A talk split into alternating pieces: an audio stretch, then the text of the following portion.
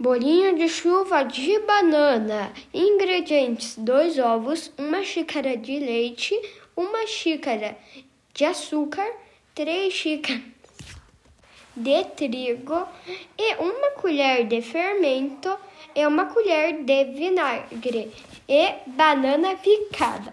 Modo de preparo: Pegue os ingredientes e coloque em um pote e mexa até a massa ficar homogênea. Frite em fogo médio. Após, coloque açúcar e canela.